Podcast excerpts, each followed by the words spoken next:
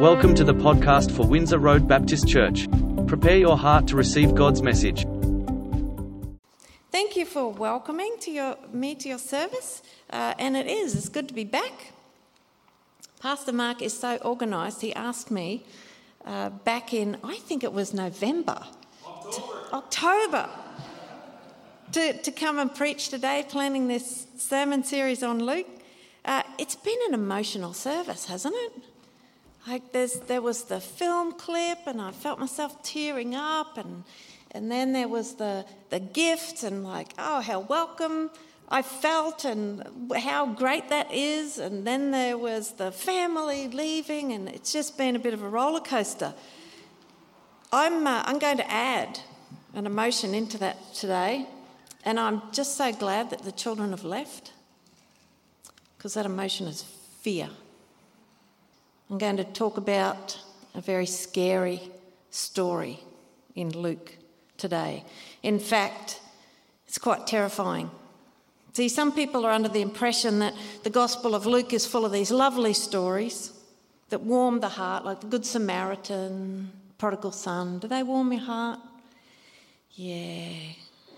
You know, if you spend too long in them, though, you realise they're actually quite chilling stories. Petrifying stories. Luke's stories are not the sort of stories you want to read before bedtime. Ooh, no, you'd be better off reading a Stephen King novel. Watching an episode of Black Mirror.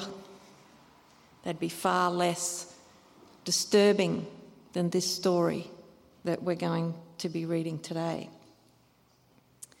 But before I get you get to our story, just to sort of calm us down a little bit first before we jump into that, I want to tell you about a friend of mine. We lived in California for over ten years when our boys were little. Oh, I brought my husband today too, by the way. There's Andrew. We've got two boys of our own. Uh, I heard from them this, this morning. One's in Texas at the moment and the other's at home. It's the reason why we were just a smidgen late, because my Texan son decided that he would phone us just as we were walking out the door. So, yeah, we lived over in California for about ten years, and uh, there was this woman there named Cheska, and she had a little girl the same age as my youngest son, and we met in gym kids class one day. Well, Cheska was one of those people that you just felt comfortable with the first time you ever met her. She was that sort of person that when she invites you around to her, her house, you know it's okay to put your feet up on the coffee table. Do you know the sort of person that I'm talking about? Yep. She just made people feel loved. She's just friendly, easygoing, generous. And the thing that I admired most about her was that she had this ability to gather stray people. Uh, she just had this really eclectic group of friends, people who came from all over the world. There were some married, some single, older, younger people, and people of just diverse ethnicities. They just had one thing in common, and that was they were all foreigners to the U S. And so they didn't have any family living by. So Christmas, Easter, Thanksgiving, you could be sure that Cheska and her husband Ross would have a crowd at their house. And we spent some, some of those Christmases and Easters together with them. Just a great hospitable couple, kind of salt-of-the-earth people. Do you know people like that? Is, does anybody um, want to tell us about someone in their life who's who's a little bit like that? Just... Because I see you nodding, you're like, yeah, yeah, yeah. Have you got someone you know like that? People in this church like that. Leanne and Bob, salt of the earth. Sorry, who else? Yeah, okay, yep. Yeah, so you you know you know the sort of people I'm talking about, don't you? Yeah. Well, I told you that story to uh, tell you this one. I, now, I know that you can't read this. It's just a whole bunch of text up there. That's okay. You don't have to read it. I'm going to read it. Uh, you'll see why the, the fine print's there in a moment. This is the story from Luke chapter seven. Now, one of the Pharisees asked Jesus to have dinner with him. And so Jesus went to the Pharisee's house and took his place at the table. And behold, a woman of the town, a sinner, knowing that Jesus was dining at the Pharisee's house and bringing an alabaster jar of perfumed oil and standing behind him at his feet, weeping unceasingly, she began to drench his feet with her tears, wiping them with her hair and kissing them, and anointing them with the perfumed oil. And seeing, the Pharisee who had invited Jesus said to himself, "If this man were a prophet, he would know who and what kind of woman this is who is touching him, that she is a sinner." And Jesus answered him, "Simon, I have something to say to you." Simon replied, "Say it, teacher." A certain moneylender had two debtors. One owed him five hundred silver coins and the other fifty. Neither of them had the money to pay, and so he graciously cancelled the debts of both. Now, which of them will love him more? Simon answered, "I suppose the one who had the bigger debt cancelled." Jesus said to him, "You have judged rightly." Then turning toward the woman, he said to Simon, "Do you see this woman? I came into your house. You did not give me water for my feet, but she has wet my feet with her tears and wiped them with her hair. You did not give me a kiss of greeting, but from the time I entered, she has not stopped kissing my feet. You didn't anoint my head with oil, but she has anointed my feet with perfumed oil. Therefore, I tell you, her sins, which were many, are forgiven. Thus, she loved much. But the one who is forgiven little loves little." Then Jesus said to her, "Your sins are forgiven." But those who were at the table with him began to say amongst themselves, "Who is this, who even forgives sins?" He said to the woman, "Your faith has saved you. Go in peace." What's interesting about this story is that it's a story told twice. Once through the eyes of Simon, and then through the eyes of Jesus. The first part tells what happens from Simon's perspective. So I invited Jesus to dine with me and my guests, and there we were enjoying our meal, and when suddenly, out of nowhere, this woman appears. She's on her own. She has no male chaperone. I knew who she was, a sinner, a lady from the town, if you know what I mean. You would not believe what she did. She'd brought her jar of perfume with her, you know, the one that women like that need to make themselves smell good and cover up their stench. She comes in, as brazen as anything, and she walks straight over to Jesus and she starts doing the most shameful things, you wouldn't believe it. She lets down her hair in public, in public, in front of us all. She lets it swing seductively over her shoulder. She was weeping.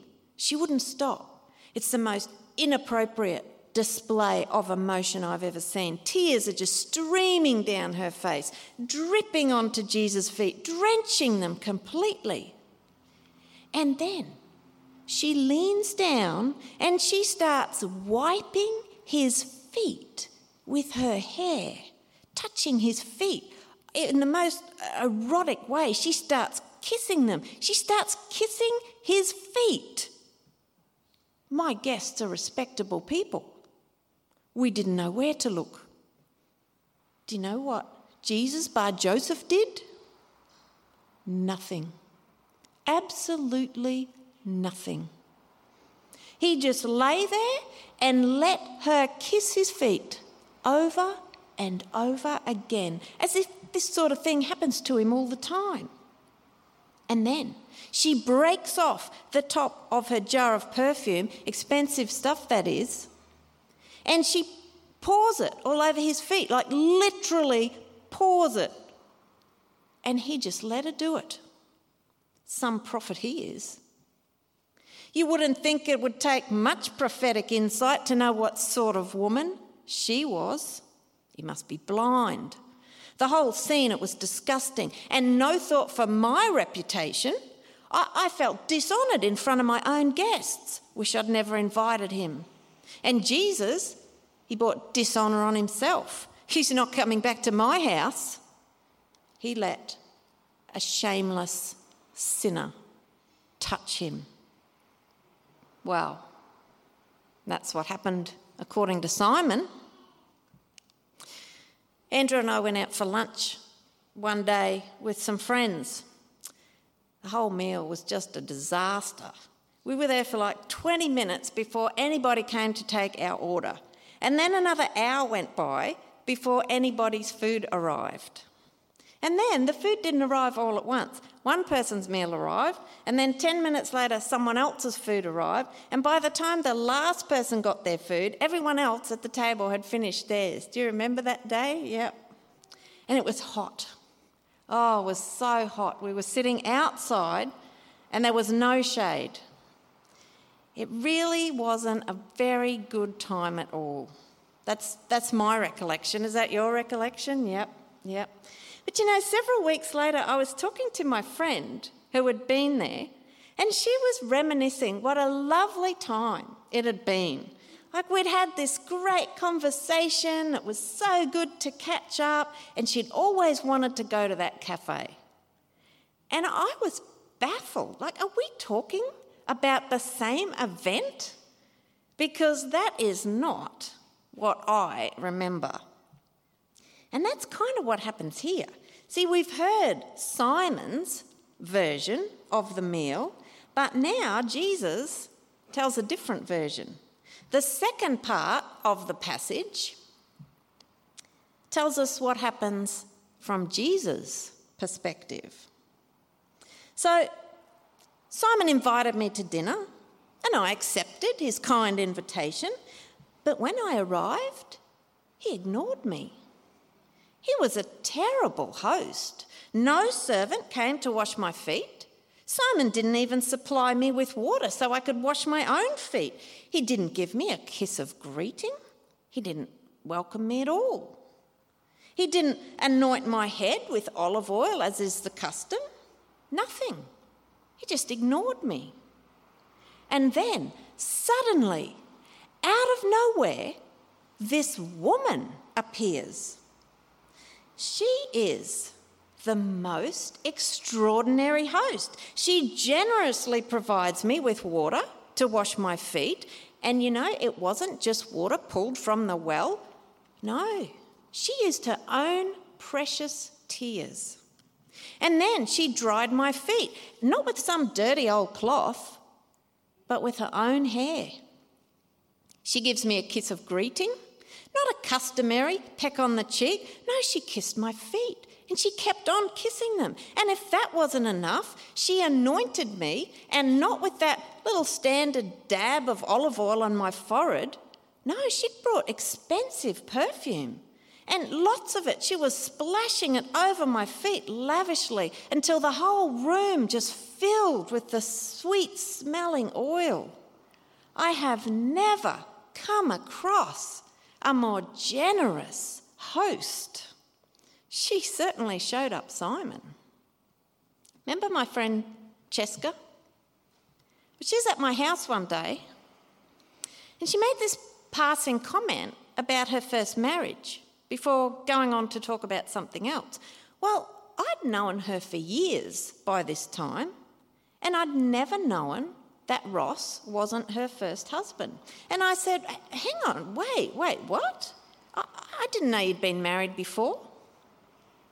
And she told me her story. She was married. Ross was married, both to other people. Neither marriage was going particularly well. Cheska and Ross were work colleagues, and they became close to each other, and they ended up having an affair. After cheating on their spouses for some time, they both divorced and they married each other. Not quite meeting my eye, Cheska finished her story with, "So you see, Denise, I was the other woman." Well, I've wondered over the years, if I'd known that about Cheska before I really got to know her, would I have seen her differently? Because I'd always thought of Cheska as my friend, the kind and generous host. But if I'd known her story to start with, would she have been defined in my mind as my friend who cheated on a husband? Would I have classified her, categorised her? Would I have judged her with that one piece of information? Would I have viewed her through that lens and missed all of the other aspects of who she was? I wonder if I would have truly seen Cheska. I don't know. The turning point of the story in Luke seven comes in Jesus' question to Simon. Do you see this woman? Do you see this woman? Because Simon thought he could see the woman. It even says that. He saw her actions. He saw her washing Jesus' feet with her hair, with her tears and wiping them with her hair. And seeing, the Pharisee said to himself, if this man were a prophet, he would see who and what kind of woman this is who is touching him, that she's a sinner. But it turns out she hadn't, he hadn't seen her at all. He saw her actions, and he misinterpreted them because of his judgment of her as nothing more than a sinner. Remember I said how scary this story is? Here's the truly scary part of the story. His judgment of the woman causes him to misjudge Jesus. Jesus can't possibly be a prophet if he's letting that kind of woman touch him. He failed to see who Jesus was because he failed to see who the woman was. And why did he fail to see who the woman was? Because he failed to see who he was. Jesus tells a parable. The story within the story. It's the middle bit. And this shows us how Jesus saw Simon. And Jesus answered him. Of course, Simon hadn't actually said anything out aloud, had he? So what was Jesus answering? Well, Jesus sees Simon. He sees his unspoken thoughts. You see, you can't hide from Jesus seeing who you are. Jesus is answering Simon's unspoken judgment of the woman. Of course, Simon doesn't realise that. He doesn't realise he's being set up here. Simon, I have something to say to you, says Jesus. Simon replied, Say it, teacher. And Jesus does. A certain moneylender had two debtors. One of them owed five hundred silver coins and the other fifty. Neither of them had the money to pay, so he graciously cancelled the debts of both. Now, which will love him more? Simon answered, I suppose the one who had the bigger debt cancelled. And Jesus said to him, You have judged rightly. You feel a bit sorry for Simon, don't you? I mean, he's just incriminated himself here. by his own words. You see, both Simon and the woman are debtors. The size of their debt may be different, but neither can possibly pay what they owe to God. The difference is that the woman has recognised her debt and recognised Jesus as the one who can release her from that debt. Poor Simon, he doesn't even recognise that he has a debt. He's blind to the reality of his own situation. He doesn't recognise that actually there's not a whole lot of difference between him and the woman. But because he places himself in a different category to her, he fails to see her in the same way that Jesus does. And so he fails to see who Jesus is. Now do you see why I get scared about this story? This is a terrifying story because of the questions that it confronts me with. Do I see people? Do I really see who they are? Or do I, like Simon, judge people by their actions, by first impressions, by their social skills or lack thereof? Do I judge people by what they look like, by the clothes they wear, by the company they keep, by what they do to earn money? Do I put people into a different category to the one that I think I belong to? Do I regard others as sinners, as if I'm not? Because if I have any of that in me, then I am in grave danger of not seeing who Jesus is, of not understanding what he was on about, of not recognising his love and compassion for people, of not seeing the value that he sees in people. Somehow we've got to figure out how to see people. We've got to figure out how to see them through Jesus' eyes, how to look past our first impressions, how to look past what we see on the outside and try to get a glimpse of the person that Jesus sees. Simon's error was failing to see that he and the woman were really not that different. He failed to see the woman because he failed to see his own self-righteousness. I am a flawed human being, just like everybody else. Yes, I'm a child of God. I know Jesus. I have the Spirit of God to guide me. And do you know what? I've got a really stable marriage. We've been married for thirty-two years now. I've got two sons who, in spite of our parenting, seem to have turned into quite remarkable, young, mature men. I reckon I scrub up pretty well. But you give me a screaming toddler or a difficult boss or an obnoxious neighbour, you throw in a few weeks of sleep deprivation or some chronic pain or ongoing stressful situation, and I'll show you just how flawed I am. I'm just as imperfect as those who have more visible flaws. None of us have any reason to consider ourselves better than anybody else. We're all debtors who cannot pay what we owe. And we share that dire situation with all of humanity.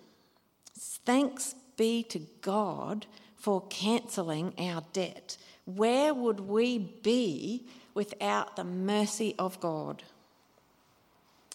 In Luke four, Jesus tells us why he came. He said it was to proclaim good news to the poor and release to captives. It was to proclaim the regaining of sight to the blind. You know what's weird though? It's a strange thing. If you read all the way through Luke, from beginning to end, you'll only find one account of a blind man being healed. And that's the blind beggar, known in the other Gospels as Bartimaeus. But do you know, he wasn't actually so blind, because he could see exactly who Jesus was even before his eyes were opened. "Son of David," he cried, "have mercy on me." He saw exactly who Jesus was, maybe because he recognised his own desperate need for mercy. No, he wasn't the blind one that Jesus was talking about back in Luke four. He's not the blind one in Luke's gospel. The way that Luke tells it, the people who are blind are religious people, the ones who teach scriptures to others, the ones who are very confident in their understanding of God, who've got God all figured out, who are very sure about who God approves of and who God doesn't approve of. In Luke's gospel, it's those who exclude others because of their shameful sin, without recognising that the sin of self-righteousness goes against the very heart of the gospel. And that's why Luke's gospel is a terrifying, terrifying gospel. And every time I read it, I get a little bit more uh, apprehensive. So I'm wondering if you will pray with me as I think through Luke's gospel. Oh God, you have brought down the mighty from their thrones and lifted up the lowly. You have filled the hungry with good things and have sent the rich away empty. O God who resists the proud, O God who gives grace to the humble, would you grant us a holy fear of arrogance and self-importance? Would you help us to be merciful, to be gracious, to be uncontaminated with the sin of placing ourselves above others? O Jesus, Son of David, have mercy on us. Amen. Thanks for listening. We hope that you have been blessed by the message. Windsor Road Baptist Church is a growing, intergenerational, and international community of people committed to whole life discipleship. Please visit us at windsor road dot org dot a u to connect with us and to learn more about our church.